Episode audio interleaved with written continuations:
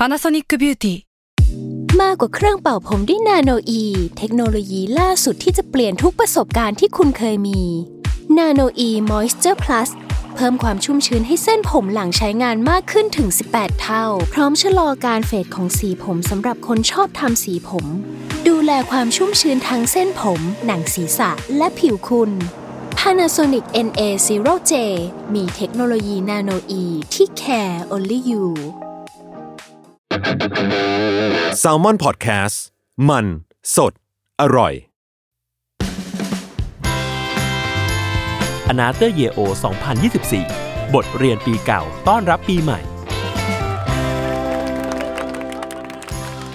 สวัสดีครับยินดีต้อนรับเข้าสู่รายการ Another Year Old ครับ บทเรียนปีเก่าต้อนรับปีใหม่ วู้ คนนี้คนนี้บอกว่ามีสาระอยากมาบ้างอยากมาบ้างครั้งแรกครั้งแรกครับเปิดซิงเหรอนี่คือการเปิดซิงเหรอนี่คือการเปิดซิงนี่การเปิดซิงแนะนำตัวกันหน่อยว่าครับเป็นใครทำอะไรอยู่ครับชื่อเบสครับลงทุนศาสตร์ครับครับผมปัจจุบันเพิ่งเดบิวต์ตัวเองมาเป็น s ซ l m o n Podcaster อ้าวมีนิยามมีนิยามครับส่วนคนนี้มาปีหนึ่งแล้ว ใช่ปีที่แล้วมากับรายการ Money m a r k e d o n อ่านนะครับผมปั้นเงินครับผมสวัสดีครับ ก็ปีนี้เดี๋ยวสองคนนี้ก็เรียกว่ามีรายการร่วมกันกับทางสถานีแซลมอนด้วย ใช่ อันนี้เราสามารถพูดได้เลย พูดได้พูดได้อันก็นี้ปลายปี investing เนาะครับเป็นรายการสปอนเซอร์เหมือนกันอ่านนะครับก็เออทำไมผมมีแต่รายการสปอนเซอร์วะอันนี้สงสัยตัวเองเหมือนกัก็ดีแล้วที่คุณจะได้แบบ แปลว่าถ้าไม่มีเงินเรียกว่าเขาไม่เขาไม่ให้มึงทำมันต้องแปลอะไรที่ยากเลยมันก็แปลเบอร์อยู่แล้วป่ะโอเค ได้ครับได้ ก็ขอบคุณทุกคนนะครับที่ให้โอกาสนะอ่าฮะโอเค โอเค บอกก่อนว่า ไอรายการเนี้ยเป็นรายการรายปีของเราครับคือมันจะมาทุกปีอืมแล้วก็ทุกปีเนี่ยเราจะมาคุยเรื่องเดิมๆเดียวๆกัน มันคือฮะโฮสต์ที่ร่วมงานกับเราเนี่ยกับทางอ่าแซลมอนเนี่ยมีอะไรที่เป็นเรื่องที่เรียนรู้ในปีที่กำลังจะผ่านไปเนี่ยอืสามเรื่องครับ แล้วก็ในปีหน้าเนี่ย มีอะไรตั้งใจที่จะทำไหมแบบเอ้ยอยากทำสักหนึ่งเรื่องหรือจริงแต่จริงๆตัวเลขเหล่าเนี้ยก็ ไม่ได้ฟิกขนาดนั้น บางคนเตรียมมาแบบเอ้ยคิดแค่สี่98เรื่องเรื่อง อันนั้นก็เยอะไป อันนั้นก็เยอะเกินเราจะเริ่มพูดแต่ตอนนี้ถึงปีใหม่เฮ้ยไม่แต่เขาไปเล่นเขาพูดจริงนะไอ้98เรื่องเนี่ยเดี๋ยวผมไม่นเกิดท้าจอริงยู่แล้วนะผมไม่ท้าอยู่แล้วเขาดูเป็นคนจริงจังเคยอัดพอดแคสต์กันนานสุดประมาณ4ชั่วโมงเออโอ้โหแบบออกมายกมือไหว้ว่าอะตายตายไปไม่อยากเจอแล้วคนคนยกมือไหว้คือผม เออ เพราะว่าตอนนั้นคือแบบไม่เคยจัดพอดแคสต์ที่ยาวนานเนี่ยจนจนพอจัดลงทุนศาสตร์พอดแคสต์แล้วพอมาทำกับที่เนี้ยมันนี่มาเกดอนนะอวดอวดช่วงแรกๆเอออวดอวดอัดเลยสามสามตอนติดกันเอออ่าสรุปเอากูก็ไม่ไม่ไหวดีว่ะไม่ไหว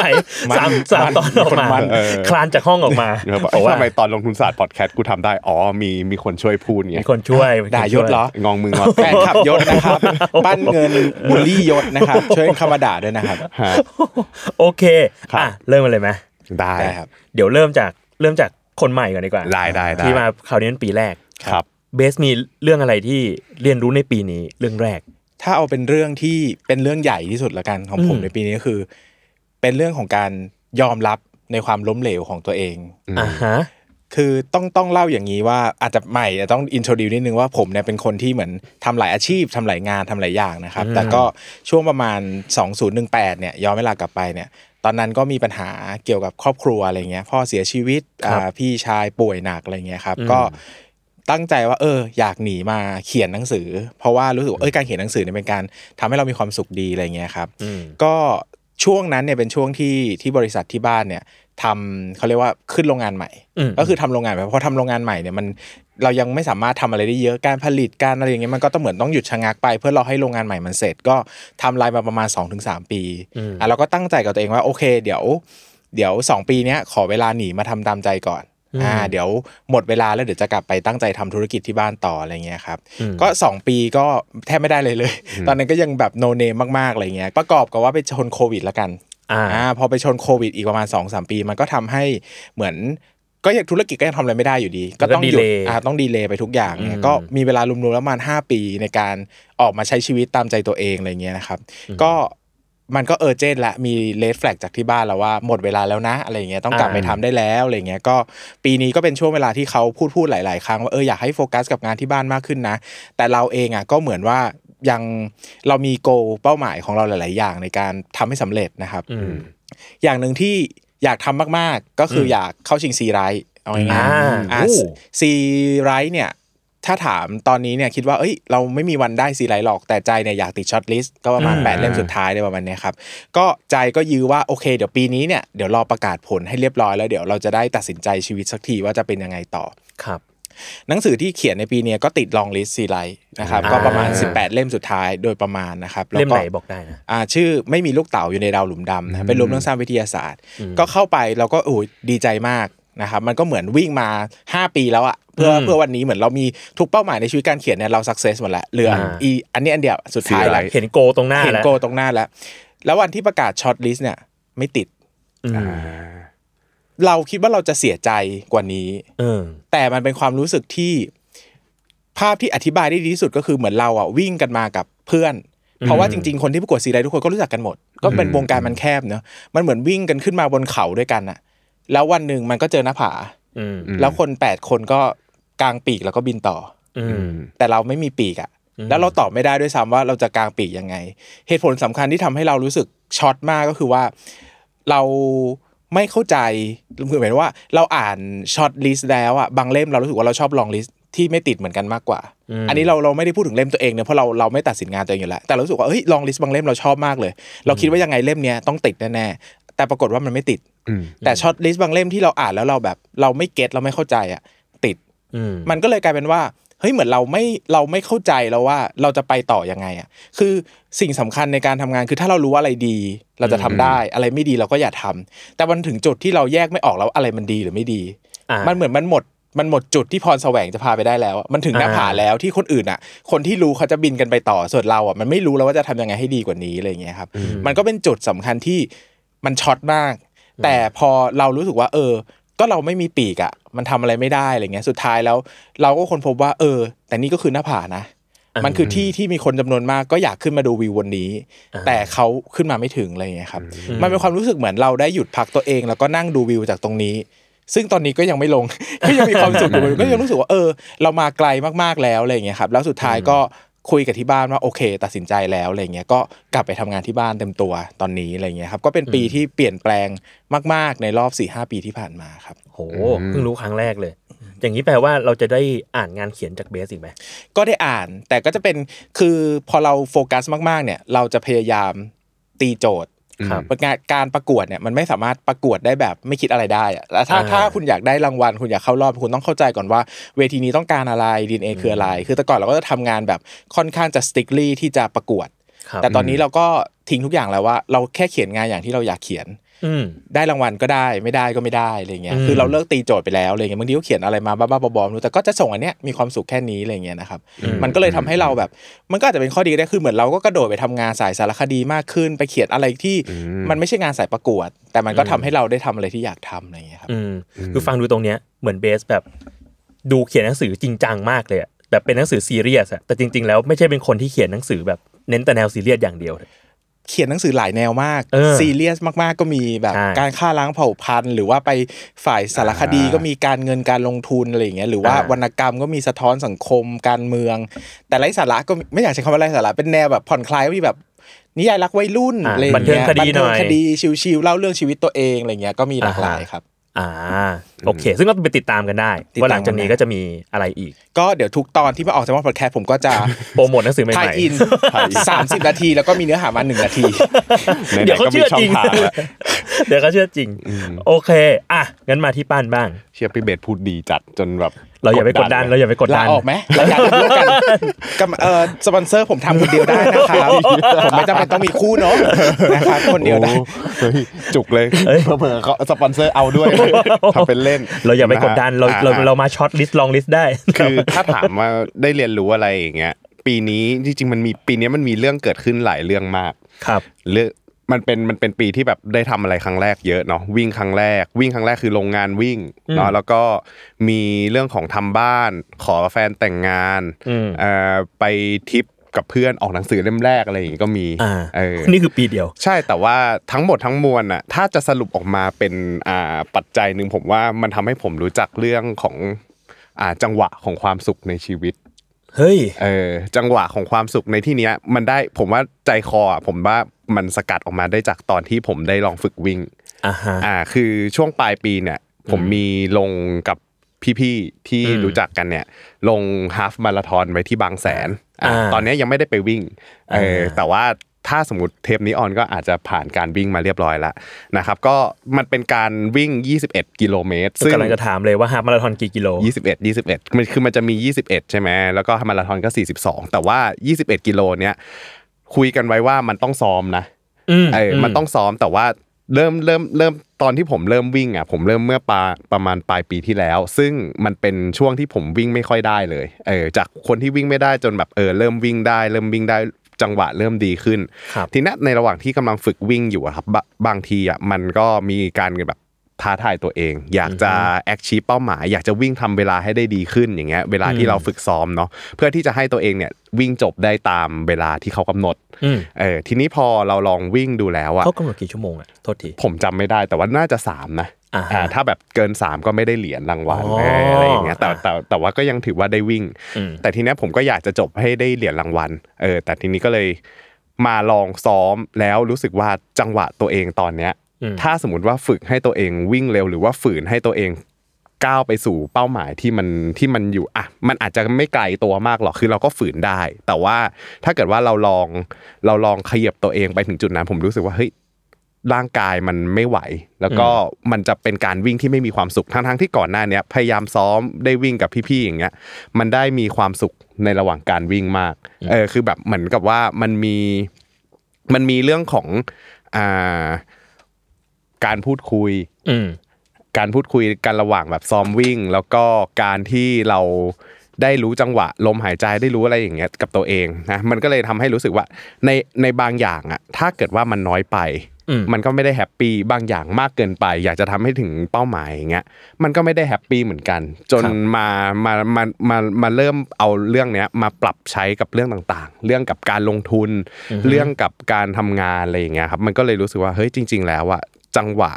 จังหวะที่ดีอะมันมีอยู่ในตัวของมันเองอืมเออคือผมไม่สามารถอธิบายได้เพราะว่าผมคิดว่าจังหวะความสุขของแต่ละคนอะมันไม่เหมือนกันอืมถ้าเกิดว่าถ้าเกิดว่าเราลองทำอะไรบางอย่างอย่างเงี้ยแล้วเรารู้สึกว่ามันมันเป็นการฝืนหรือว่ามันไม่ happy ขนาดนั้นอะ ผมว่าบางทีมันอาจจะต้องลองถามตัวเองว่าเอ้ยลองถอยลงมาสัก step หนึ่งไหมแล้วลองเราลองทำสิ่งที่อยู่ตรงหน้าให้มันดีก่อน สิ่งที่อยู่ตรงหน้าถ้าทำทำมันดีแล้วอะเราอยากจะขยับไปอีก ในวันข้างหน้า ถ้าถ้ามันยังมีเวลาให้ทำอย่างเงี้ยค่อยขยับก็ได้อืมเออแต่ว่าถ้าวันนี้ยังไม่ไหวอย่าไปฝืนอืมอย่าไปคิดว่าทุก ๆ อย่างเราควบคุมได้เอออย่าไปคิดว่าเออทุก ๆ อย่างมันอยู่ในมือเราเราต้องทำให้ได้ทั้งหมด อย่างเงี้ยคือมี list อะไรอย่างเงี้ยเราลอง list ออกมาว่าอะไรที่เราทำได้บ้างอะไรที่เราทำไม่ได้บ้างอย่างเงี้ยเออมันก็ทำให้ชีวิตเนี่ยมันมันไม่ได้เร่งเกินไป แต่ในขณะเดียวกัน มันก็ได้ใน step ตามที่ตัวเองต้องการด้วย ตรงเนี้ยมันก็เลยทำให้รู้สึกว่าเออจริงๆอะถ้าสมมุติเรารู้จักควบคุมจังหวะของชีวิต ให้มันมีความสุขได้อย่างเงี้ยครับมันก็ happy ไม่จำเป็นจะต้องดีที่สุดก็ได้ แต่ขอให้ตัวเองอะอยู่กับมันได้นานๆคือตอนเนี้ย รู้สึก in กับเรื่องของที่ว่าแบบทำอะไรอะแล้วอยากทำได้ในระยะยาวอะมันต้องมีความสุขกับมันก่อนในวันนี้อ่าอืมอันเนี้ยคือเท่าเท่าที่สัมผัสได้อืมครับผมงั้นถามปั้นเพิ่มนิดนึงอยากรู้ว่าแล้วไอ้จังหวะแบบเนี้ยสำหรับปั้นเองอะอืมเรา sense ได้ยังไงหรือเซนได้ไหมหรือเราต้องมาเซนสังเกตดู ผมว่ามันต้องใช้เวลาสังเกตนะมันไม่สามารถรู้ได้เลยตั้งแต่แรกอะฮะคืออถ้าสมมติว่าเราฝืนอะบางที บางทีมันจะมีความที่แบบอ่าเราได้ทำนะ แต่ว่าเราอาจจะไม่ได้แฮปปี้ที่จะทำมันถึงพอพอถึง achieve goal นั้นแล้วอะอืมบางทีเราอาจจะไม่ได้อยากทำมันต่อ แต่อะถ้าสมมุติว่าเรามีความสุขกับมันอะต่อให้ achieve ไปแล้วมันก็ยังทำต่อได้อืมเออผมก็ไม่รู้เหมือนกันว่ามันจะเรียกว่าอะไร พี่อาจจะเคยเจออืม เท่าที่แต่ก็เท่าไม่ที่รู้ว่าจะเรียกว่าอะไรเหมือนกันเอเออออมันเป็น sense มันเป็น sense ที่น่าจะจับได้ผมคิดว่าทุกคนน่าจะมีจังอย่างที่บอกจังหวะความสุขของแต่ละคนน่าจะไม่เหมือนกัน แล้วก็ถ้าสมมติคุณเจอจังหวะนั้นน่ะมันน่าจะบอกตัวเองได้อืมอืมพี่เปรียบเทียบงี้ได้ไหมคือพอแบบปั้นพูดเรื่องวิ่งมาด้วยอะอืมอืมคือเลยรู้สึกว่าถ้าเราวิ่งใน pacing ที่มัน stable กับเราอะอ่าอ่าเออมันจะไปได้เรื่อย ใช่ๆแต่ถ้ามันจะไปได้เรื่อยๆช้าไปหรือเร็วไปบางทีช้าไปก็เหนื่อย เร็วไปก็เหนื่อยเกินอะไรเงี้ยใช่ คือเร็วไปอะจังถามว่าเร็วได้ไหมเร็วได้ แต่ว่ามันจะเริ่มไม่มีความสุขแล้วร่างกายจะเริ่มต่อต้าน แต่ถามว่าในอนาคตอะทำได้ไหมผมว่าในอนาคตผมน่าจะทำเพจซิ่งได้ดีกว่านี้ แต่ว่าณวันเนี้ยเราทำได้เท่าเนี้ยเราเอาเท่านี้ไปก่อนแล้วให้มันมีความสุขก่อนแล้วค่อยๆ ขยับขยับขยับตัวเองขึ้นมาก็ได้ อยากคือผมพยายามอยากจะวิ่งให้ได้เพจประมาณ 6 ต้นๆอะไรอย่างเงี้ยอ่าแต่ตอนเนี้ยยังได้แค่ประมาณ 7 กลางอ่า เออคือพยายามเคยฝืนให้ให้ต่ำกว่าหกแต่มันก็ไม่เคยต่ำกว่าหกสักที แต่ถามว่าจะเครียดไหมก็ไม่เครียดแล้วเออเพราะว่าถ้าเกิดว่ารู้ว่าไอ้หกต้นๆอะเป็นไปได้แต่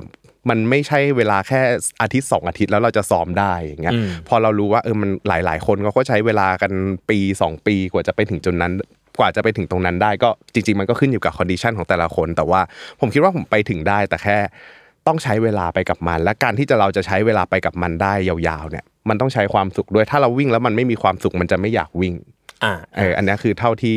สัมผัสได้ แต่จริงๆ ก่อนหน้านี้ผมอย่างที่เคยบอกปีที่แล้วเนาะว่า ผมไม่ได้ชอบการวิ่งเลย แต่ตอนเนี้ยอืมเออมันมา happy กับการวิ่งละอืมมันเริ่มทำให้เรา happy มากใช่เลยใช่อืมอืมครับอะโอเค อันนั้นเรื่องแรกของปั้นอืมมาทางเบสต์บ้างครับผม เรื่องที่สองของเบสต์ที่เรียนรู้ในปีนี้ เรื่องที่สองคือผมเขาเรียกว่า เรียนรู้ที่จะเลิกทำสิ่งที่ไม่ได้พาเราไปสู่เป้าหมาย อ่า ต้องต้องเล่าอย่างนี้ครับว่าช่วงประมาณกลางปีเนี่ย ผมเนี่ยป่วยค่อนข้างหนักเออก็คือปวดหลังมากครับปวดในระดับที่ไม่สามารถนั่งแบบไม่มีพนักเก้าอี้ได้ โอ้ เป็นช่วงเวลาประมาณ4เดือนที่เวลาไปกินข้าวนอกบ้านก็บอกว่า ต้องมีพนักเก้าอี้เท่านั้นอ่าหรือว่าเวลาทำงานเนี้ยทำแป๊บหนึ่งก็ต้องนอนพักแหละอันนี้เคยเจอคือไม่อ่าโหหรือจะเดินนานๆก็ไม่ได้แล้วปวดแบบ มันเป็นความปวดในระดับที่ไม่สามารถนอนได้ หมอบอกว่าเป็นอะไรอะจริง ๆ มันก็เป็นออฟฟิศซินโดรมนี่แหละ แต่มันเป็นแบบหนักมากแล้วก็อืมประกอบกับหมอเนี่ยก็ไปตรวจเอ็กซเรย์ครับครับก็เจอว่าหมอนรองกระดูกคอเนี่ยเริ่มเสื่อมอ่าซึ่งหมอก็ บอกว่าจริง ๆ แล้วเนี่ยมันก็เป็นภาวะธรรมดาที่คนมีอายุเกิน 30เนี่ยจะเริ่มเสื่อมนะอ่าแต่หมอก็ตอบไม่ได้เหมือนกันว่ามันเกี่ยวกับภาวะการทำงานหรือเปล่าเออเราเป็นคนทำงานแบบนั่งโต๊ะเยอะหรือเปล่า แบบใช้แบบคอเยอะหรือเปล่า เกรงเวลาทำงานแบบพิมพ์นานนานๆอย่างเงี้ยมันก็เป็นเหมือนจดหมายเตือนจากพระเจ้าถ้าพระเจ้าอืมมีจริงว่าสิ่งที่ทำอยู่เนี่ยมันเกิน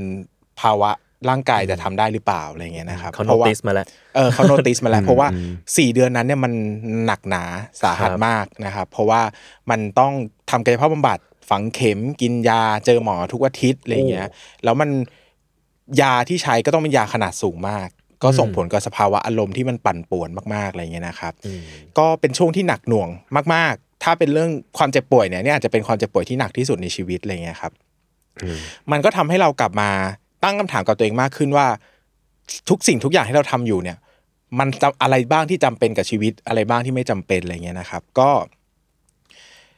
นั่งลิสต์สิ่งที่ตัวเองทำอาชีพละกัน ที่ทำแบบรับผิดชอบเพราะฉะนั้นผมก่อนหน้าที่ป่วยเนี่ยผมทำอยู่ทั้งหมดประมาณ 10 อาชีพ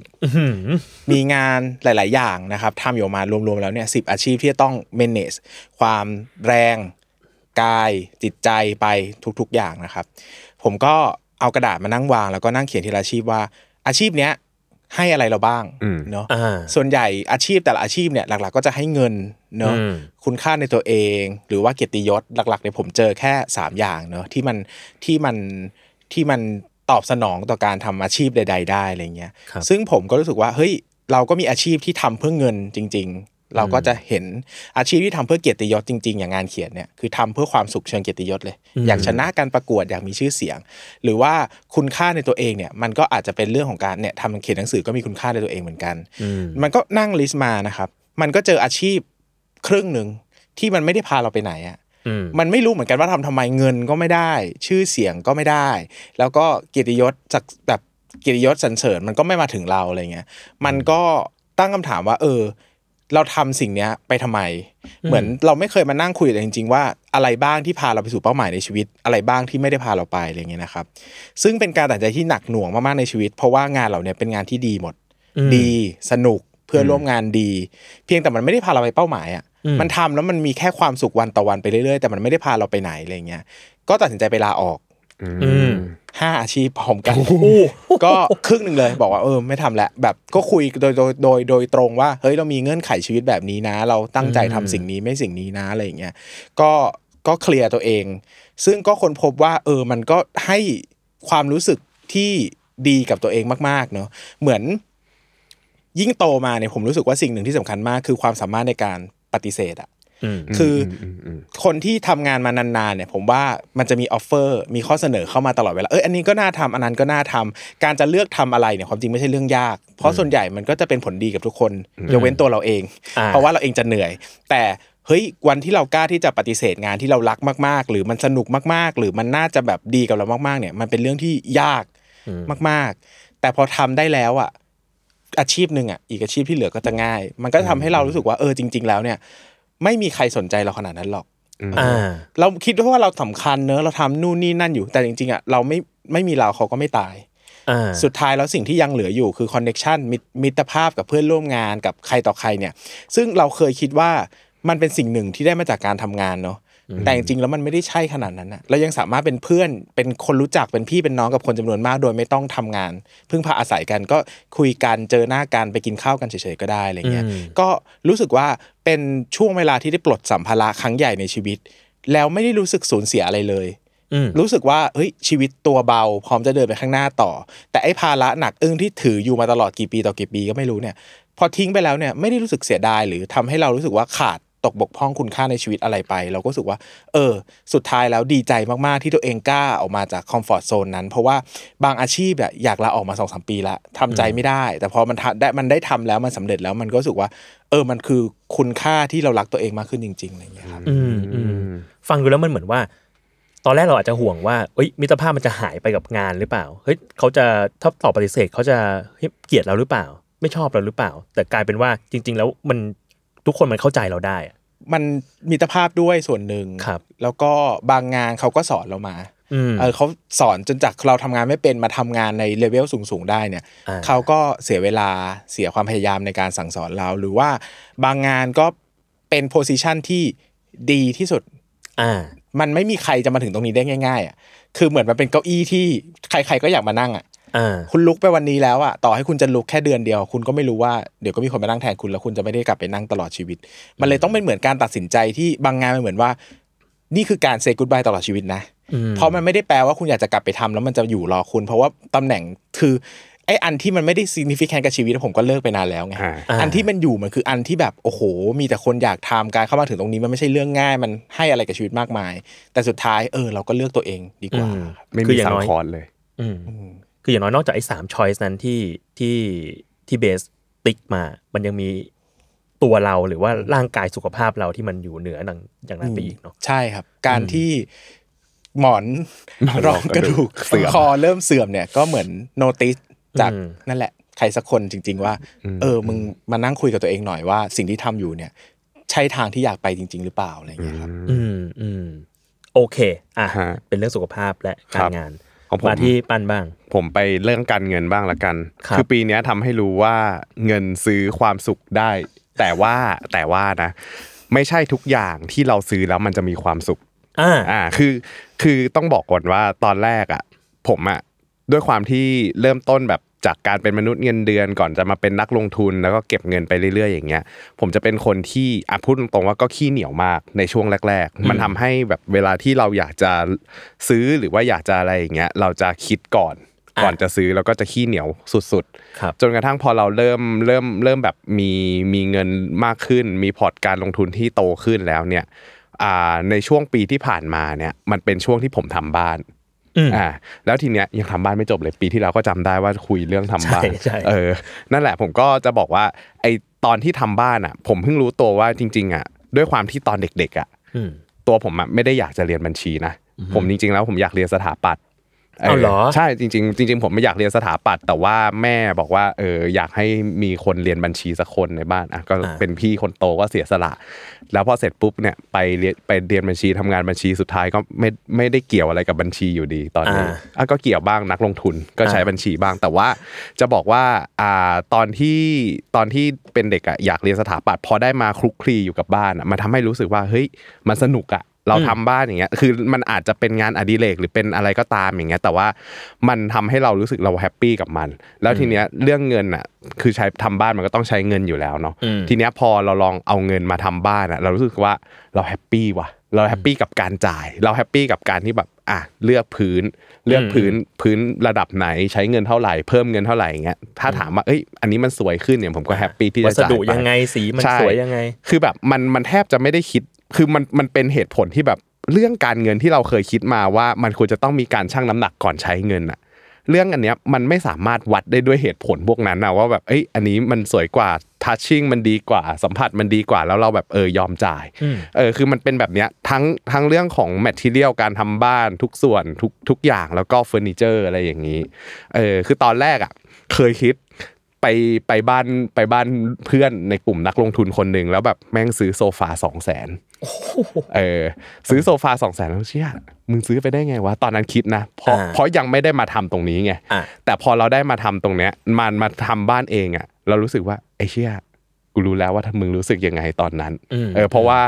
ก็ราคาก็ไม่แพ้กันที่ซื้อมาเข้าบ้าน อ่า เออ นั่นแหละ ก็เลยแบบ เออรู้แล้วว่าเงินอะมันซื้อความสุขได้ แต่มันไม่ใช่ทุกอย่างที่ซื้อแล้วเราซื้อเราคิดว่ามันซื้อแล้วจะมีความสุขแล้วมันจะมีความสุขจริง ๆ ก็ไปซื้อของมาเหมือนกัน แล้วก็เข้าซื้อโอ้โหมันมีมันมีช่วงหนึ่งที่แบบบ้าซื้อของเข้าบ้านมากเลย คือในหัวจินตนาการไปว่า อันนี้ ซื้อมาจะต้องตั้งตรงนี้อยู่กับตจะรงนี้แต่งอะไรแบเงี้ยบนี้อย่างเงี้ยนะใช่คือแต่งในหัวร่วมกับอินทีเลียเลยก็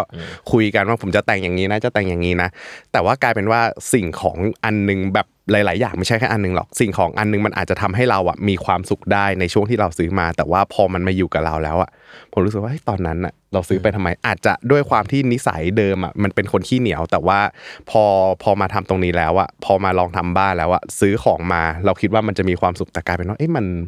มันไม่มันไม่ได้มีความสุขเหมือนที่เราคิดว่ะเออ แต่มันก็ทำอะไรไม่ได้ สุดท้ายมันก็เลยต้องอ่าอันไหนอันไหนที่เรารู้สึกว่ามันไม่มีความสุขก็หาช่องทางอื่นในการระบายของเอา อาจจะไปบริจาคบ้างหรือว่าเอาไปให้ที่บ้านอื่นบ้าง บ้านอื่นในที่นี้คือแบบบ้านพ่อบ้านแม่อะไรอย่างเงี้ยเออก็ก็ลองชั่งน้ำหนักดู แต่ว่าสุดท้ายแล้วว่าผมว่า ไม่ว่าจะอะไรก็ตามจากที่เดิมอะก่อนหน้าเนี้ยเป็นคนที่คิดเรื่องเงินมาก ๆ ก่อนที่จะใช้เงิน จนมาลองทำบ้านที่แบบ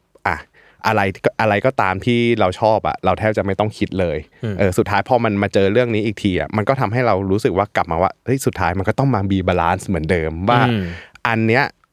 คุณซื้อได้ แต่ว่าคุณก็ควรจะต้องมีการชั่งน้ำหนัก มีการประเมินหลาย ๆ อย่างก่อนซื้อเอออก็ทำให้รู้ว่าเออจริง ๆ แล้วว่าเงินใช้ซื้อความสุขได้จริง ๆ นะ โดยที่แบบ เป็นเรื่องที่แบบแม้จะเป็นสิ่งที่คนอื่น มองว่ามันฟุ่มเฟือย หรือมองว่ามันสุรุ่ยสุร่ายอะไรอย่างเงี้ยแต่ว่าสำหรับผมผมรู้สึกว่า เออ ก็มันเป็นความสุขเรา บางทีพ่อแม่เนี่ยแหละ ก็มามาบอกว่าเอ้ยอันนี้ใช้ใช้เยอะเกินไปไหมอะไรอย่างเงี้ยผมก็รู้สึกว่าเอ้ยมันก็จริงๆเขาเตือนอะเขาหวังดีนะ แต่คือพอพอผมฟังมาอย่างเงี้ยผมรู้สึกว่าเออ ผมเลือกที่จะไม่รับ เพราะว่าผมรู้สึกแฮปปี้กับสิ่งที่เออมันเราได้ซื้อมันมาอย่างเงี้ยอื มอืมมีชิ้นไหนที่ซื้อมาแล้วแบบไม่ spark joy แล้วก็แบบเออมันเป็นเออให้เรื่อง spark ไม่ spark joy แหละแล้วแล้วต้องแล้วต้องแบบเอ้ยเอาให้ให้ที่อื่นไปให้อะไรไป มันก็จะมีมีตัวเรื่องอย่างโคมไฟโคมไฟโอ้โหผมบ้าซื้อโคมไฟจนแฟนด่าว่าเป็นอะไรกับโคมไฟ บ้านมึงจะเปิดเฟอร์นิเจอร์อ่าบ้านมึงจะเปิดโชว์รูมเหรออะไรอย่างเงี้ยเออก็ซื้อโคมไฟมาโคมไฟแบบโคมไฟเดนมาร์กนู่นนี่น่าซื้อมาพอเสร็จแล้ว ตอนแรกมันสวยมากเลยนะโคมไฟเออเดนมาร์กอะสวยมาก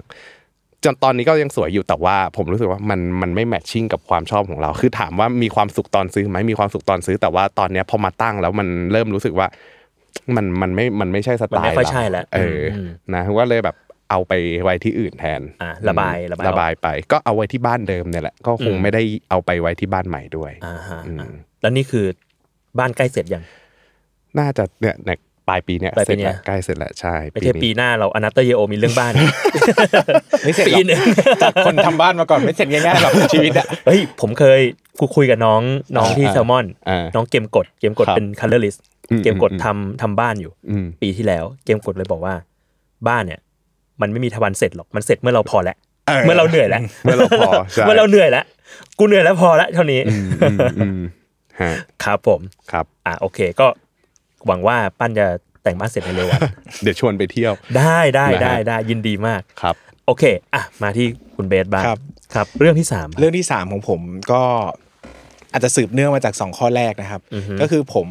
เรียนรู้ที่จะบริหารกราฟความสุขของชีวิตตัวเองอืมอธิบายอย่างนี้นะครับว่าจริงๆเนี่ยผมเป็นคนทำจิตบำบัดเยอะมาก คุยกับจิตแพทย์เยอะมากอะไรเงี้ยก็ค่อนข้างจะรู้ตัวว่าตัวเองเนี่ยเป็นคนที่ให้คุณค่ากับความสำเร็จด้านการงานเป็นหลัก เหมือนแต่ละคนเนี่ยเขาจะมีการให้ value ของชีวิตตัวเองไม่เหมือนกันบางคนอาจจะให้อยู่ที่ความสัมพันธ์บางคนอาจจะอยู่ให้ที่ครอบครัวพ่อแม่บางคนอาจจะให้อยู่ที่เรื่องงานบางคนให้อยู่เรื่องสุขภาพอะไรเงี้ยครับผมเนี่ยให้อยู่ที่เรื่องงานเป็นหลักอืมเหมือนถ้างานดีงานประสบความสำเร็จ ผมก็จะมีความสุขอืมถ้างานไม่ค่อยดี ไม่ค่อยประสบความสำเร็จ ผมก็มีความทุกข์อะไรอย่างเงี้ยนะครับอืมซึ่งเราไม่สามารถควบคุมงานที่เราทำได้ร้อยเปอร์เซ็นต์เนาะอืมไม่ว่าเราจะพยายามแค่ไหนนะอ่าครับชัวร์วิธีการแรกที่ผมทำก็คือกระจายความเสี่ยง ครับคือทำมันสิบอาชีพเลยอะก็จะเข้าถึงเรื่องงานเพิ่งเคยฟังที่นี่ครั้งแรกเจ๋งมาก ก็คือเวลางานหนึ่งมันพังอะมันจะต้องมีงานอีกงานหนึ่งที่มันยังดีอยู่อ่าอ่าฮะก็ให้หันหน้าไปมองงานที่มันดีอยู่ครับอ่าที่บ้านผมก็จะมีผนังด้านหนึ่งเป็น Hall of Fame อ่า เกี่ยวกับการทำงานก็จะตั้งของทุกอย่างที่ เมื่อรู้ว่าตัวเองสูญเสียเซลล์เอสตีเมื่อไหร่จะมานั่งมอง มันเงียบๆเพื่อให้รู้ว่าเฮ้ยเราไม่ห่วย เพียงแต่วันนี้ไม่ใช่วันของเราอะไรประมาณนี้ก็คือกระจายความเสี่ยงทำงานหลาย ๆ อย่าง เพื่อทำให้เราไม่สามารถเฟลกับงาน 10 อย่างได้พร้อมกันเอาง่ายๆอ่าฮะในวันที่ตัดสินใจจะเลิกทำงาน 5 อย่างเนี่ยมันก็เป็นปัญหาขึ้นว่าครับความเสี่ยงมันกระจุกตัว ความเสี่ยงชอบในความชิบหายไว้ป่วงในชีวิตมันมีโอกาสกลับมากระจุกตัวมีสูก็งมีโอกาส มันก็มีช่วงที่ งานเนี่ยไม่เขาเรียกว่าอะไรงานไม่ได้มีผลผลิตออกมาที่น่าสนใจ ยกตัวอย่างอ่าฮะง่ายๆ ก็ทำที่บ้านอย่างเงี้ยมันทำธุรกิจองค์กรใหญ่เนี่ยคนเป็นร้อยคนครับทำอะไรขยับอะไรเนี่ยมันใช้เวลาสองสาเดือนกว่าจะเห็นผลอืมอ่ากว่าจะเปลี่ยนเปลี่ยนวิธีการขายใหม่กว่าจะให้ผู้แทนออกไปขายกว่ายอดขายจะกลับมากว่าจะเก็บเงินได้มัน3าสี่เดือนอะอ่ากว่าจะเห็นมันไม่สามารถดีดนิ้วแล้วเกิดได้วันนี้พรุ่งนี้อะซึ่งสำหรับตัวเราอะมันช้าไปอะอืมมันทำให้เราบางครั้งมันตั้งคำถามตัวเองตั้งคำถามกับ self-value ตัวเองอะไรเงี้ยนะครับ มันก็เลยทำให้ผมเรียนรู้ที่จะบริหารความสุขด้วยวิธีการอื่นเข้ามาเกี่ยวข้องเนาะอือหืออธิบายเพื่อให้เห็นภาพมากที่สุดก็คือว่า ความสุขที่ได้จากการตอบสนอง self-value ของตัวเองเนี่ยมันเป็นความสุขแบบผมผมจะเรียกว่าความสุขแบบเซโรโทนินเนาะครับเซโรโทนินเนี่ยเป็นสารสื่อประสาทประเภทหนึ่งที่จะหลั่งออกมาเวลาเรารู้สึกมีคุณค่าในตัวเองอืมลักษณะของมันมันจะเหมือนแบบมีความสบายใจ อิ่มเอิบใจ มั่นใจในตัวเอง รักตัวเองซีโรโทนินเนี่ยจะให้ ความสุขค่อนข้างยาวนาน เพราะว่าเวลาเห็นคุณค่าของตัวเองเนี่ยผลมันจะยาวนาน มันก็จะมีความสุขอยากจะตื่นไปทำงานอะไรอย่างเงี้ยนะครับ อีกตัวหนึ่งคือโดปามีนอืมโดปามีนเนี่ยเป็นสารสื่อประสาทความสุขเหมือนกันอืมที่ได้จากการกินของอร่อยอ่าที่ได้จากการออกไปเที่ยวอืมที่ได้จากการตัวเดียวกับที่ได้จากการเสพยาเสพติดอ่าคือมันสั้นกว่า มันสั้นกว่าแล้วมันให้ผลรุนแรงกว่า แต่มันเนี่ยไม่ได้ออกฤทธิ์กับเราแบบต่อเนื่องยาวนานอะอืมอ่าคุณกิน อาหารอร่อยเอนโดรฟินหลั่งอยู่ประมาณสองสามชั่วโมงอ่ามันก็จะอ่าอุ้ยอร่อยจังเลยอ่าหรือว่าออกกำลังกายที่ป้านไปวิ่งเนี่ยก็อยู่ประมาณ 2 วันครับก็จะหายไป ซึ่งมันมีข้อดีคือมันดีดนิ้วแล้วสั่งได้อ่าคุณอยากได้โดปามีนใช่ไหมคุณออกไปกินข้าวที่อร่อยสิอ่าแต่ในข้อเสียคือระยะยาวเนี่ยถ้าคุณติดโดปามีนหรือคุณทำอย่างนี้ซ้ำๆไปเรื่อยๆเนี่ยมันไม่ไหวคือคุณไม่มีอ่าเบสเมนที่ดีพออะไรเงี้ยแต่ในบางวันอะมันจำเป็นที่คุณจะต้องหาความสุขแบบนี้มาชดเชยครับ ผมนิยามความสุขเหล่านี้ว่าความสุขราคาถูกอ่าฮะ ไม่ไม่ไม่ได้แปลว่าใช้เงินน้อยในการซื้อมานะอะแปลว่าใช้ความเหน็ดเหนื่อยในชีวิตน้อยในการซื้อมาอ่าเข้าใจเอ้ยคือถามเพิ่มอีกนิดนึงได้ไหมครับฮะเซโรโทนินที่บอกว่านานเนี่ยมันนานแบบแค่ไหน จริง ๆ แล้วถ้าเราถ้าเราเป็นคนที่มี คุณเห็นคุณค่าของตัวเองอะซีโรโทนินก็จะอยู่ไปเรื่อยๆ อยู่ไปตลอดไมันเป็นเหมือนสาราสื่อประสาทที่เป็นรากฐานในชีวิตที่มันจะต้องหลั่ง ถ้าใครอ่าตกต่ำเยอะๆ ก็จะเป็นโรคซึมเศร้า อ๋อโอเคแบบแล้วก็ส่วนโดปามีนก็จะขึ้นมาเป็นแบบแทงเป็นอ่ามันก็จะเป็นกราฟแทงๆ มันก็ขึ้จะเป็นกราฟที่เหมือนประมาณว่า เมื่อคุณได้รับการกระตุ้นอย่างหนักหน่วง อ่าอ่ามันก็จะขึ้นมาแล้วมันก็จะลดลงอะไรอย่างเงี้ยครับ อืมโอเคฮะ คราวนี้ผมก็เริ่มออกไปเที่ยวอืมเที่ยวเนี่ยเป็นความสุขที่ราคาถูกมากสำหรับผม ไม่ต้องใช้ความพยายามอะไรเลยอ่า คือใช้เงินอย่างเดียวออกจากคุณบ้านไป เสียเงินปุ๊บคุณไปเที่ยวคุณมีความสุขเลยเฮ้ยแล้วผมค้นพบว่ามันก็มีความสุขจริง ๆ ว่ะ ถึงแม้ว่ามันจะไม่ได้มีความสุขแบบเซโรโทนินอะแต่มันก็เป็นความสุขแบบโดปามีนอะอืมในวันที่จำเป็นมันก็จำเป็นนะ ที่เราจะต้องยื้ออารมณ์ของเราไว้ให้มันอยู่รอดไปได้ ผมก็เริ่มกลับมามองหาความสุขที่ราคาไม่แพงอืมเช่นการเล่นกับหลานอ่าการเจอหน้าเพื่อน การกินอาหารอร่อย การไปออกกำลังกาย การอ่านหนังสือดีๆสักเล่ม การดูซีรีส์อะไรอย่างเงี้ยครับ สิ่งเหล่านี้ มันสำคัญมากแต่ช่วงที่ผ่านมาเนี่ยผมค่อนข้างจะให้ความสำคัญน้อย เพราะว่าเวลาคุณจะไปสู่เป้าหมาย แล้วคุณทำสิบอาชีพพร้อมกันเนี่ยทุกนาทีของคุณมันมีค่าแบบเปรี้ยมาก ตึงเปรี้ยมากที่คุณจะต้องวิ่งให้เร็วที่สุดที่จะไปให้ทัน ประกอบกับผมเจอเงื่อนไขว่าผมทำ ตามใจตัวเองได้สักห้าปีอย่างเงี้ยมันทำให้ทุกอย่างกดดัน แต่พอถึงจุดที่เราคิดว่าพอแล้วอะเรารู้สึกว่าชีชีวิตเรามันเปลี่ยนchapter แล้วมันพอแล้วเนี่ยครับเราก็กลับมามองหาความสุขง่าย ๆ มากขึ้น ผมก็จะมีความสุขเลยว่า เออ เราเราจะมีความรู้สึกเลยว่าเฮ้ยอาทิตย์นี้มันจะมีความรู้สึกว่าเอ้ยเติมความสุขไปสักสองสามก้อนซิชีวิตเราอาจทำงานวันไหนผมแม่งเป็นคนง่ายคือแค่ทำงานก็มีความสุขละอืม เป็นคนที่งานไม่ต้องประสบ success อะไรมากแค่ได้ทำงานแล้วรู้สึกว่าทำงานออกมาดีสมใจมันก็มีความสุขแล้ว มันก็จะต้องสลับกันว่าเออวันนี้ทำงานบ้างแต่เดี๋ยวเหนื่อยเกินไปเดี๋ยววันนี้ออกไปเที่ยววันนี้นั่งเล่นกับหลานมันก็จะมีการกระจายความสุขและสิ่งที่ได้รับมามันก็ทำให้รู้สึกว่ากราฟความสุขเราอะมันไม่ค่อยตก มันก็อยู่ลอยไปเรื่อยๆ มันก็มีความสุขดีกับการจัดการชีวิต แต่ทั้งหมดทั้งมวลมันต้องมามันตลกนิดนึงแต่มันมาจากการวางแผนอะมันมาจากอ่าการคิดว่าเฮ้ยตอนนี้มันคือ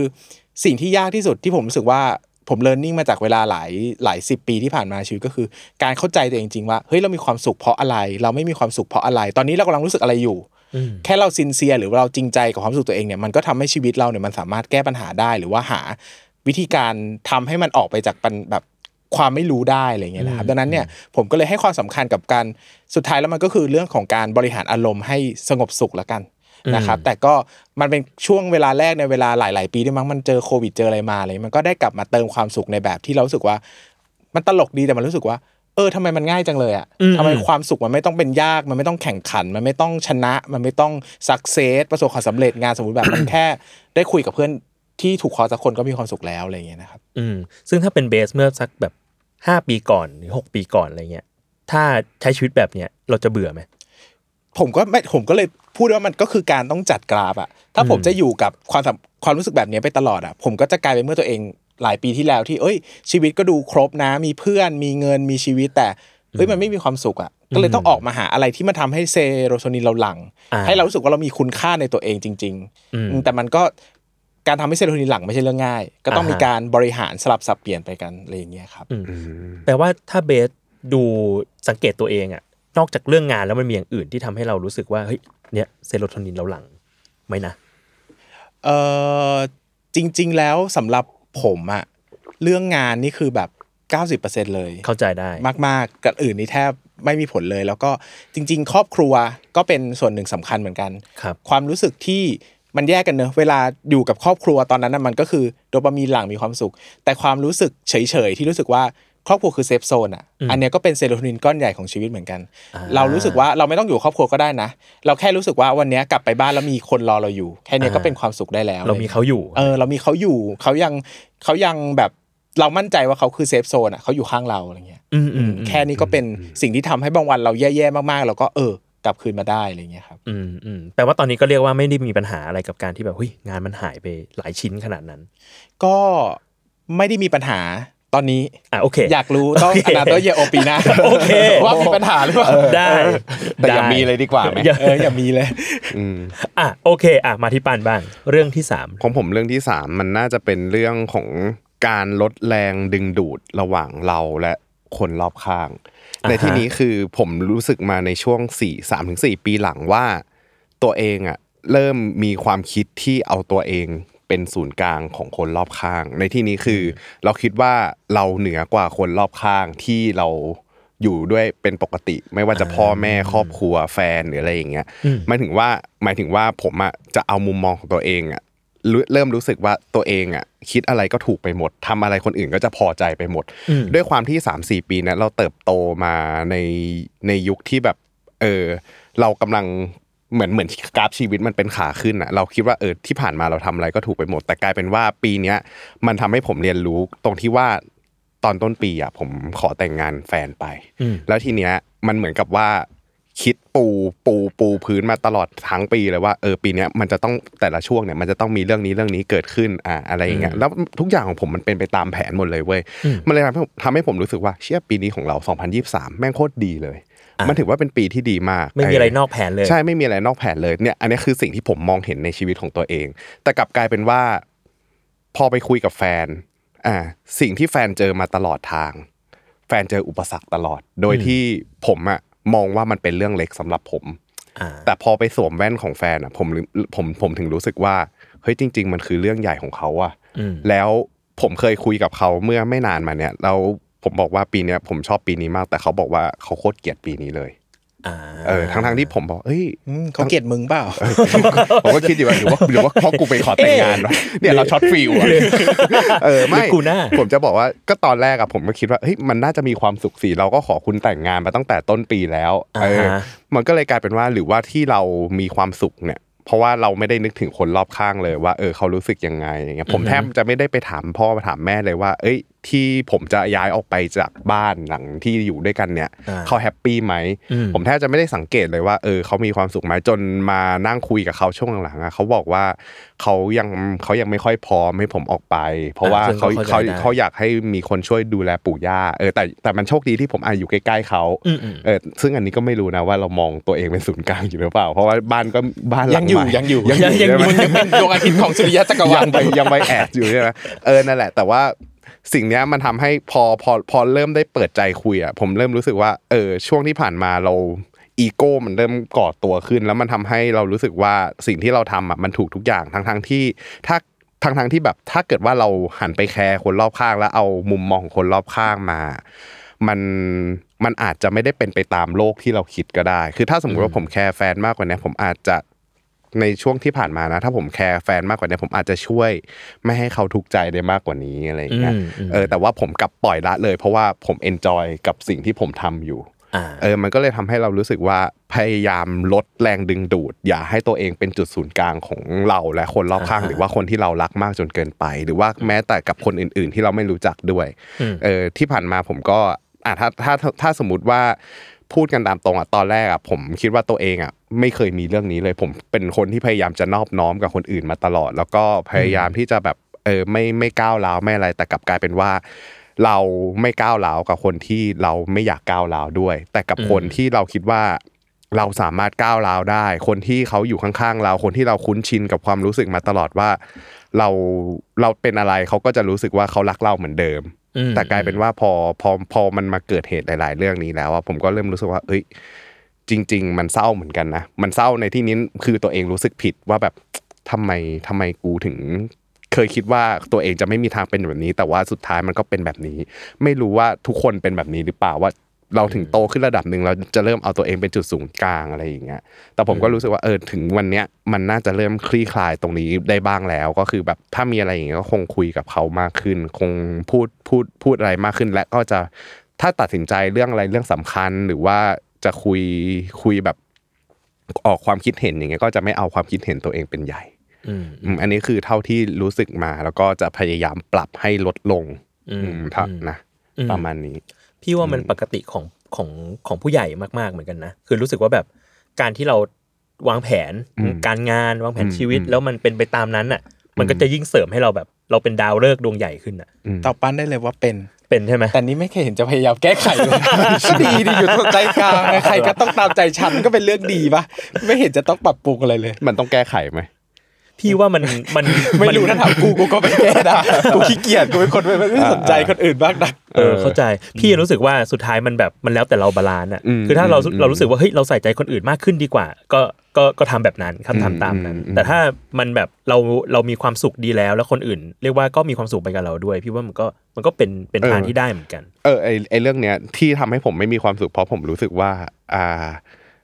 คือคือผมอาจจะยังยังคิด เข้าข้างตัวเองว่าทำไมผมมีความสุขแล้วทำไมแฟนผมไม่มีความสุขอยู่นะ แต่ว่าเออเออเข้าใจแต่ว่าพอพอมาพอมาพยายามทำความเข้าใจแล้วอะมันก็มองให้เห็นว่า เออ ทุกคนอะมันมีปัญหาของตัวเองหมดแหละ มันมีอืมมันมีมันมีสิ่งที่ตัวเองมองเห็นหมดแหละ เพียงแต่ว่าเราอย่าไปยัดเยียดความสุขให้กับคนอื่นอืมเออหรือว่าในขณะเดียวกันล่ะ เราก็ไม่ไม่ไม่ไม่น่าจะเอาความทุกข์ของคนอื่นมาใส่หัวเรามาก แต่ว่าแชร์ลิงกันได้ เออพี่ว่าเราเราไปบิวความสุขด้วยกันได้อืมทำฮาว ผมว่ามันมันคือการ Somehow แชร์ลิงไหมสัมหาวไม่รู้ไงชีวิตเขาเราเราไม่อยากเป็นเจ้ากี้เจ้าการชีวิตเขาครับ โอเคประมาณนี้อะอันนี้เป็นเรื่องของปีนี้อ่าทีนี้เราเลยอยากคุยเรื่องของปีหน้าบ้างอืมว่านี่แต่ละบรีฟมาว่าแบบไม่จำเป็นต้องมีสาระก็ได้ ไม่จำเป็นต้องมีสาระก็ได้ แต่ว่ามีสาระเต็มเลยแต่สนุกนะ เพราะว่าเราชอบมาก สปอนเซอร์เราค่อนข้างจะเป็นฝั่งมีสาระ อันนี้เราทำงานขายสปอนเซอร์เอ้ยเผื่อครั้งหน้ามีคนจะเข้าเอาเทปนี้ไปดูอ่าเป็นคนมีสาระซื้อดีกว่าอะไรอย่างคุยเงี้ยเรื่องอื่นนอกจากเรื่องเงินก็ได้เอนี่อคุยได้ทุกเรื่องนะครับครับก็ติดต่อมาได้ทาง Salmon Podcast ครับผมผมเป็น host คนเดียวได้อ่าบอกอีกครั้งนะขายงานกลางรายการเลยมีมีแย่งงานด้วยนะเนี่ยอะโอเค มาที่ครับเบสต์บ้างดีกว่า ปีหน้ามีความตั้งใจอะไรไหมสักหนึ่งอย่าง ปีหน้ามีธีมชีวิตหนึ่งที่เอ้ยชอบมากอะ คือเป็น theme hashtag ของตัวเองเลยคือเน้นเข้าร่วมไม่เน้นเข้ารออบบเอออ่าก็คือเหมือนอะจริงๆมันคือแปลง่ายๆว่าเฮ้ยให้ความสำคัญกับ process เถอะอย่าไปสนใจ result เลยนะครับอ่าคือเอาง่ายๆนะ ชีวิตผมเนี่ย พูดได้เลยว่าผมมีความสนุกอยู่อย่างเดียวกับการเขียนเออเพราะว่าเรื่องที่บ้านเรื่องลงทุนเรื่องพวกนี้มัน stable มากจนเราไม่สนใจแล้วอะอ่ามันเป็นยังไงเราก็ เราก็รู้สึกว่าเราทำดีที่สุดแล้ว เราไม่ได้คาดหวังอะไรกับมันอีกอะไรเงี้ยอย่างหุ้นอย่างเงี้ยขึ้นขึ้นลงลงผมเฉยๆนะมันก็ run ผมก็รู้สึกของมันไปว่าเออได้เราก็ทำเต็มที่ที่สุดแล้ว มันไม่สามารถไปควบคุมตลาดได้ครับแต่การการเขียนมันเหมือนจะเป็นจุดที่เรายัง move on ก้าวข้ามไม่ได้อะไรเงี้ยอืมผมส่งงานประกวดปีหนึ่งแบบ หลายสิบเวทีอะอย่างปีที่ผ่านมาจะ 40 50 เวทีอะไรเงี้ยอืมเยอะโอ้มากเยอะมากแล้วก็ที่ผ่านมาทั้งชีวิต 5 ปีเนี่ยส่งงานมาแล้วมากกว่า 300 ชิ้นครับในการประกวดอะไรเงี้ยมันมันเหมือนเราต้องเจอกับความสมหวังผิดหวังสมหวังผิดหวังสมหวังผิดหวังเงี้ยตลอดเวลา มันอะอารมณ์เรามันฟลักชูเอตมากอะอืมเมื่อเมื่อวานยังดีใจว่าเวทีนี้ได้รางวัลเอาวันรุ่งขึ้นปรากฏมา ประกาศมาเวทีนี้ไม่ได้เสียใจอีกแหละอ่ามันมันทั้งทั้งๆที่เรายังไม่ได้ enjoy ความรู้สึกที่ดีที่สมบูรณ์แบบจากอีกอันหนึ่งเลยอะไรเงี้ยนะครับครับมันก็ทำให้พอเราผ่านช่วงเวลาที่เรารู้สึกว่าเราจะ rebalance ชีวิตใหม่แล้วเนี่ย สิ่งหนึ่งที่ได้ขึ้นมาว่า เออ เน้นเข้าร่วมก็พอ ไม่ต้องเข้ารอบหรอกอะไรอย่างเงี้ยอืมเพราะเรารู้สึกว่าสุดท้ายไม่ว่าจะทำอะไรอะ มันอยู่สุดท้ายมันคือก็จะสำเร็จหรือไม่สำเร็จอะมันคืออยู่ที่เป้าหมายของเราแค่นั้นเอง ถ้าเป้าหมายเรามันตั้งแค่ว่าอยากจะส่งงานประกวด อยากจะทำงานชิ้นนี้ให้เสร็จ มันก็ มีความสุขแล้วอืสิ่งสำคัญที่สุดของผมก็คือว่าอันนี้คือจุดเปลี่ยนชีวิตอันหนึ่งคือได้ไปออกบูธที่งานหนังสือแห่งชาติอ่าครั้งแรกที่ไปออกบูธของตัวเองเนาะอืมแล้วพอไปออกเนี่ยมันทำให้เราได้เจอคนอ่านจริงอืมๆคือแต่ก่อนเราเขียนหนังสือเนี่ยมันเป็นอาชีพต้องคำสาปคือเราไม่รู้หรอกว่าใครมาอ่านหนังสือเราบ้างแล้วมันก็โดดใครเดี่ยวขายมากไปเออก็เขียนอยู่บ้านแล้วก็แบบยังตั้งคำถามว่ามันมีคนซื้ออ่านจริงๆเหรอวะเราก็จะได้คุยแต่กับบกสำนักพิมบพ์กแล้วก็แบบเราก็จะเอ๊ะหนังสือเรามันไปขายให้ใครวะขายร้านหนังสือก็ไม่เคยสมเห็นมติด้วยสมมติเดินมาบอกขายดีมากเลยใครอะใช่อะเออแต่พอไปนั่งงานหนังสือมันได้เห็นจริง ๆ มันได้เห็นสายตาเห็นความรู้สึก แล้วหนังสือที่คนมาซื้อจำนวนมากอะมันไม่ใช่หนังสือรางวัลอะมันเป็นหนังสือที่ไม่เคยประกวดมันเป็นหนังสือที่มันช่วยเหลือชีวิตเขาให้ดีขึ้นได้ แต่มันไม่เป็นหนังสือที่อยู่บนหิ้งอยู่กรรมการคนไหนมาอ่านแล้วให้รางวัลอะไรเงี้ยเราเลยยิ่งรู้สึกว่าเออการที่มีนักอ่านที่ดีเนี่ยจริงๆมันก็ควรจะเป็นเป้าหมายชีวิตหนึ่งของเราแล้วนะหนังสือเราเปลี่ยนชีวิตคนได้ชีวิตหนังหนังสือเราทำให้ ใครสักคนได้ประโยชน์อะเราก็ควรจะมองว่าเนี่ยคือรางวัลในการเป็นนักเขียนเหมือนกันอืมซึ่งเฮ้ยมันอาจจะฟังดูเป็นเรื่องที่ง่ายมาก แต่ถ้าคุณไม่เคยมาใช้ชีวิตอยู่ในวงการที่มันจะต้องแบบวงการนักเขียนวงการที่ยาก เพราะว่ามันหดตัวลงทุกวันอะ มันต้องแข่งขันมันต้องพยายามที่จะที่จะทำให้ตัวเองอยู่รอดในสายอาชีพนี้เนอะแต่พอได้มาหยุดนั่งพักนั่งคิดเนี่ยเรารู้สึกว่าเออจริงๆการเขียนงานแล้วมีคนซื้อเนี่ยมันก็เป็น fulfillment หนึ่งในชีวิตหนึ่งแล้วอะไรอย่างเงี้ยนะครับอืมก็เลยถอยออกมาแล้วรู้สึกว่าเออทำงานแบบที่อยากทำดีกว่า เราทำงานตามโจทย์ 5 ปีแล้วนะ พอเถอะแล้วก็เขียนในสิ่งที่อยากเขียนดีกว่าอะไรอย่างเงี้ยคือเรื่องหนังสือเล่มล่าสุดก็เป็นหนังสือที่ประหลาดมากเขียนเรื่องความพัวพันเชิงควอนตัมซึ่งเป็นอ่าฮะงานวิจัยที่ได้รางวัลโนเบลปี 2022นะอ่าเข้าใจยากมาก แต่อยากเขียนเรื่องเนี้ย คือถ้าเราจะตีความกรรมการอะมันไม่ได้หรอกกรรมการที่ไหนก็อ่านแล้วคงไม่เข้าใจหรอกอะไรเงี้ยแต่สุดท้ายแล้วเรารู้สึกว่าเเออเราอยากเขียนเรื่องนี้จริงๆอะเรา spark joy กับมันมากๆ แล้วพอเราคิดแค่ว่าเฮ้ยจริงๆเราแค่ส่งเข้าประกวดก็ได้แล้วนะ ถ้ามันไม่ได้รางวัลเราก็แค่มาตีพิมพ์ขายเอง มันก็คงมีคนเนิร์ดๆอยากอ่านหนังสืออย่างนี้เหมือนกันแหละ พอเรา สุดท้ายแล้วมันคือการทำความมันคือการ negotiate ของตัวเองอะอืมผมจะเล่าถึงความประสาทแดงของผมให้ฟังนะครับคือผมอะเหมือนมีเวลาที่ผมจะตัดสินใจแหละเมื่อผมเออเหมือนจะมานั่งในคณะลูกขุนอ่าแล้วก็มีตัวผมประมาณสิบกว่าตัวนั่งเถียงกัน มันก็จะมีหัวแบบเฮ้ยทำอย่างนี้มันจะดีเหรอแบบมันก็นั่งเถียงกันไปเรื่อยๆแล้วก็ตีกันอะไรอย่างเงี้ยแล้วมันก็จะรู้สึกว่าแล้วสุดท้ายก็จะมีคนคนหนึ่งนั่งอยู่มุมห้องแล้วก็เออเอางี้ละกันแล้วเราก็คือ คือผมชอบให้ผมผมในหัวเถียงกันเองแล้วมันมีตัวตนหลายตัวแบบเอ้ยอันนี้สนใจเรื่องนี้ อันนี้ไม่ได้นะมันเถียงกันไปเถียงกันมาแล้วรู้สึกว่า คือมันได้ปลดปล่อยบทสนทนาที่อยู่ในหัวออกมาอ่าดี คือมันน่าจะกลายเป็นคนเขียนบทแหละ เวลาคนเขียนบทเนี่ยจะเหมือนคนบ้า เพราะจะต้องนั่งพูดคนเดียว แล้วเหมือนการสนทนาพูดคุยกัน แล้วก็ติดมาเวลาเราเราเราตัดสินใจในชีวิตแล้วมันเลยมีบทสนทนาในหัว แล้วก็นั่งคุยนั่งเถียงกัน แล้วสุดท้ายเราก็ค้นพบว่า เฮ้ย ขนาดลูกขุนในหัวเรามันโอเคแล้วอะอ่ามัมันโอเคกับสิ่งนี้แล้วว่า มาช่างแม่งเหอะมันไม่ได้รางวัลก็ไม่ต้องได้ไม่ให้ก็ไม่เอาคือสุดท้ายอะทุกวันนี้ตัดสินใจไปเลยว่าไม่ได้ซีไรต์หรอกอ่าพอคิดอย่างนี้แล้วก็เออมันไม่ได้เนอะไม่ได้ก็อืมเออไม่ได้ก็ไม่ได้แล้วกัน คือมันก็นั่งแบบเหมือนแบบ มีกิติศักดิ์ประมาณสิบกว่าคนนั่งอ่าแบบนั่งหงอยนั่งแล้วบอกเออมันไม่ได้แล้วทำไงอะก็เออออกันอืมก็ไม่ก็ไม่ได้ก็จะเสียใจเขาก็ไม่ได้ให้อะไม่ใช่ไปนั่งร้องไห้หน้าแบบหน้าตึกเขาแล้วเขาจะให้ซีอะไรแล้วมันไม่ได้ก็ไม่ได้อะไรเงี้ยก็นั่งคุยเอาสุดท้ายก็ทำในสิ่งที่ตัวเองรู้สึกว่าตัวเองมีความสุขแล้วกันแต่คือ มันเป็นการปรับโฟกัสของในชีวิตว่าเออเราจะโฟกัสสิ่งนี้แล้วนะอะไรอย่างเงี้ยพอมันโฟกัสได้ในสิ่งที่เรารู้สึกว่า มันแหมมันมันมันไม่ได้ยากเนอะการส่งเข้าร่วมอะไรสักอย่างหรือการทำงานออกมาให้ดีไซน์เราก็รู้สึกว่าชีวิตมันเบาขึ้น มันง่ายขึ้นแล้วก็มันเริ่มต้นจากปลายปีนี้แหละ ที่เริ่มมีมีงานประกวดเข้ามาแล้วก็รู้สึกว่าเออเราอยากจูนชีวิตใหม่แล้วก็ตั้งใจว่าเอ้ยปีหน้าเดี๋ยวมา rebalance ใหม่ชีวิตดีกว่าอะไรอย่างเงี้ยครับ อืมอืมถามได้ไหมว่า แล้วปีหน้าเราจะได้เห็นงานแนวแนวไหนจากจากเบสอีกก็จะเป็นงาน งานที่ผมอยากเขียนออกมา ซึ่งก็จะมักจะเป็นงานประสาทแดกเป็นงานเอาแต่ใจ งานเอาแต่ใจงานแบบควอนตัมฟิสิกส์งานอ่าพหุโอ้จักรวาลผสมการเงินอะไรเป็นงานที่แบบไม่เคยเขียนมาก่อนเพราะรู้ว่าอ่าเขียนไปก็ไม่ได้ ขายใครใครแบบประกวดไม่ได้ ละครไม่ได้ ขายก็ไม่รู้จะได้หรือเปล่าสุดท้ายคืออยากเขียนเรื่องเนี้ยก็ลุยเออก็ลุยอะไรอย่างเงี้ยแล้วก็รู้สึกว่าพอยิ่งพอมีการว่าอยากทำอะไรก็ทำมันยิ่งทำให้งานมันสนุกมากขึ้น แล้วก็มีความสุขจะเขียนมากขึ้นอะไรอย่างเงี้ยอืมอืมเพราะหุจักรวาลกับการเงินนะ ใช่อ๋อพล็อตน่าสนใจมากน่าสนใจน่าสนใจมากซึ่งมันจะเป็นอะไรแต่ไม่ใช่ non-fiction ไม่ใช่ fiction มาจักรวาลเป็นกัน fiction เกษียณอะไรอย่างงี้ไม่ใช่เออไม่ใช่เอ้ยนั่นเอ้ยเดี๋ยวอย่าไปเอ้ยอ่านขายนะของขายของทุกคนครับ ถ้าเจอหนังสือชื่อจักรวาลการเกษียณเดินให้ไกลน่ากลัวมากมันเป็นหนังสือที่เปลี่ยนชีวิตคุณแต่เปลี่ยนจาก หน้ามือเป็นหลังมือนะฟังเลยฟังพกเลยอะอย่าอย่าเราดิสเครดิตคนอื่นไม่ได้ ฉันเขียนคำนิยมให้เธอเออได้ได้ครับ มีได้คำแนะนำอะไรกับนักเขียนที่ออกหนังสือเล่มแรกครับก็เขียนเถอะเห็นบนจะเขียนจะเขียนแต่ไม่เห็นจะเขียนแต่ทักทีเดินบนนะจะเขียนจะเขียนจะเขียนนะโอ้ยพระจะอคุอกณออกมาได้แล้วนะ เมื่อวานเมื่อวานผมเจอคุณกาย แล้วเขาคลาดกับคุณเขาบอกว่าเอ้า กลับไปแล้วเหรอเนี่ยคุณนัดเขาเองนะเนี่ย ไม่ก็ตอนตอนแรกอะจะนัดเขาแต่ว่าอ่ากลายเป็นว่าเนี่ยมันเพิ่งได้คุยไปเมื่อกี้ก่อนก่อนเข้ามาห้องอัดอ่าเอออ่าก็เนี่ยก็จะเป็นสิ่งหน้าอ่าสิ่งนี้ที่จะทำในปีหน้าด้วยอ่าอ่าของผมเฮ้ยชง แต่ว่ามีคนเดียวก็ได้อย่างเงี้ยสบายสบายๆปิดเลยครับไม่ต้องติดต่อ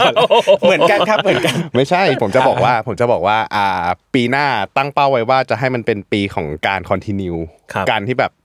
ปีเนี้ยเป็นปีที่ผมได้ทำอะไรหลายอย่างครั้งแรกอะอ่าฮะอย่างที่บอกวิ่งครั้งแรกอ่าเขียนหนังสือเล่มแรกเนาะครับปีต่อมาปีต่อปีหน้าผมก็ตั้งใจว่าอยากจะลองมีหนังสือเล่มที่สองแล้วก็วิ่งงานที่สองดูเพื่อจะได้ทดสอบตัวเองว่าเอ้ยเรา happy หรือว่าเราอยากจะอยู่ในทางนี้ได้หรือเปล่า continue รวมทำบ้านด้วยป่ะ ไม่ไม่ไม่มีมีบ้านมีบ้าอันนนั้นอยากหลังเดียว discontinue มากนะพอแล้วไม่อยากอยู่แล้วพอแล้วบานปลายชิบหายแล้วเนี่ยตอนเนี้ยเออแล้วก็เรื่องอื่นๆอีกอย่างเช่นว่าอย่างที่เคยทำเพจอะไรเงี้ยก็อยากจะกลับมามี passion อย่างที่เคยทำช่วงแรกอ่าๆเออเฮ้ยผมช่วงผมเห็นคนหลังๆ rebrand นะปีนี้ เออ rebrand หมายถึงว่าหมายถึงว่าแบบ re พวกแบบกราฟงกราฟิกอ่าใดๆใช่อะใช่ใช่แต่ว่าก็ยังไม่ได้กลับมาทำอยู่ดี อ่า ไม่ได้มาเต็มตัวขนาดนั้นไม่ได้มาเต็มตัวคือมันมันยังไม่มี passion แต่ว่าปีหน้าคิดว่าอยากจะกลับมาทำอะไรที่เคยทำหลายอย่าง เพื่อจะดูว่าอะไรที่เราอยากจะคัดออกบ้าง หรืออะไรที่แบบเฮ้ยไม่เหมาะกับเราหรอกเลิกเผื่อๆปีหน้าถ้าสมมติว่าสนาม 21ปลายปีปีหน้านี้เปลี่ยนเมียเออสบายอันนั้น continue continue continue แล้วต้อง continue อันนั้น continue เถอะหลังจากหลังจากที่ปีนี้ลองวิ่ง 21 ปีหน้ามีคุยกับพวกพี่ๆในแก๊งวิ่งพี่หนอมพี่โอมแล้วว่าเฮ้ยเดี๋ยวปีหน้าเราจะไปวิ่งที่สิงคโปร์กันอ่าโอ้เอออคือสนามเนี้ยที่บางแสนแล้วปีหน้าเดี๋ยวลอง 21 กิโลที่สิงคโปร์ถ้าถ้าถ้าเรา happy กับปีนี้ปลายปีนี้นะเออถ้าวิ่ง 21 เรารอด เราปีหน้าลองดูไปด้วยกัน คือเราก็อยากจะวิ่งด้วยกันเป็นนานๆแหละเพราะมันมันได้สุขภาพได้ได้คุยได้อัปเดตได้เมาท์นู่นนี่นั่น เมาท์อ่าเมาท์พี่เบสต์ตอนวิ่งอะไรอย่างเงี้ยเออแล้วก็แล้วก็มีหนังสือเล่มที่สองก็ตั้งใจจะออกก็คุณกายก็ติดต่อมาแล้วครับครับ ก็จริงๆเคยผมผมเคยเขียนตัติดวต่อบอกเอาว่าไลไม่น์ไม่ไม่เอานะครับเฮ้ยคนคนคนเหล่านี้เขาเป็นหมาไฮยีน่าเมื่อกี้พอคุยกันเสร็จเขามาทวงงานในไลน์ผมแล้วว่าเออเดี๋ยวเดี๋ยวใช่จะส่งบทที่หนึ่งเลยไหมอะไรอย่างเงี้ยโอ้ใช่ใช่นี่นี่พี่ก็เพิ่งไปคุยกับเขาเมื่อวันอังคารอ่าเขาก็เริ่มแหละอ่ามมาแล้วอ่าแหละครับนั่นแหละก็ เป็นน่าจะเป็นปีที่น่าจะได้ทำอะไรต่อเนื่องจากที่เคยทำแต่ว่าถามว่าจะทำอะไรใหม่ๆไหมก็ ผมว่าแค่อยากจะทำไอ้สิ่งที่จะคอนติเนียอะก็คงไม่มีเวลาไปทำอะไรใหม่ ๆ แล้วแหละอืมเออเพราะว่าปีปีนี้ก็ปีนี้ทำทำบ้านทำอะไรอย่างเงี้ยโหมันก็คอนซูมเวลาไปเยอะแล้วอืมแต่พอปีหน้ามันไม่มีเรื่องของการทำบ้านแล้วผมคิดว่ามันน่าจะมีเวลาเอามาทำอะไรที่แบบเราอยากจะทำจริง ๆ หลายอย่างเพิ่มขึ้นละอืมอืมมีไหมที่แบบเอ้ยอยากทำแต่ปีนี้ยังไม่มีเวลาเลยวะ อยากทำ YouTube อ่าเอ้ยเอดีออยากทำ YouTube เออปีหน้าก็แพลนอยากจะทำ YouTube เหมือนเดี๋กัยวนนะแปลว่านายปั้นเงินคือยังไม่มี YouTube ยังไม่มีอ่าเออก็จะเอารายการมันนี่มาเกดอนไปทำแต่ลงทุนศาสตร์มี YouTube นะครับลงทุนศาสตร์มี YouTube นะครับโอ้แถวนี้มีแต่คนหิวโอเคเออมีไอเดียจะไปแบบ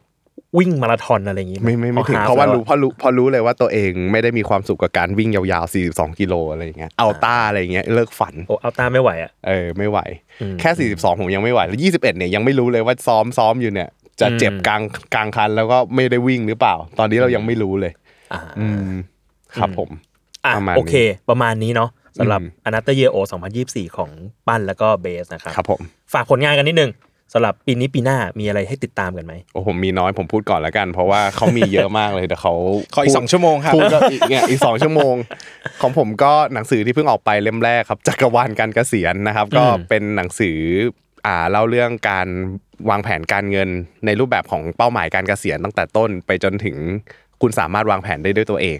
นะครับแล้วก็อันนี้หนังสือเนาะแล้วก็หนังสำนักพิมพ์สำนักพิมพ์ C1 นะครับแล้วก็ถ้าเกิดว่าเป็นพอดแคสต์ตอนนี้ก็มี Money Armageddon นะครับแล้วก็มีอ่า Investing นะครับแล้วก็ปีหน้าน่าจะมีทำอะไรกับลงทุนศาสตร์อีกอืมนะครับถ้าเขายังรับผมไปทำอยู่นะ อันนี้ก็ต้องถามในรายการเออไม่ไม่อยู่ทำไมต้องคิดด้วยล่ะไม่เห็นต้องทำอะไรเลย เอาเวรกรรมชัดเจนราเราช็อตฟิลผมมาสิบกว่ารอบแล้วเนี่ยฮะ โอเคอะครัขบองเบสบ้าง ก็มีรายการที่ทำกับปั้นนะครับ ก็ชื่อว่า investing เพราะทุกสิ่งลงทุนได้นะครับ อันนี้ซีซั่นหนึ่งseason หนึ่ง season สองจะเหลือผมคนเดียวแหละ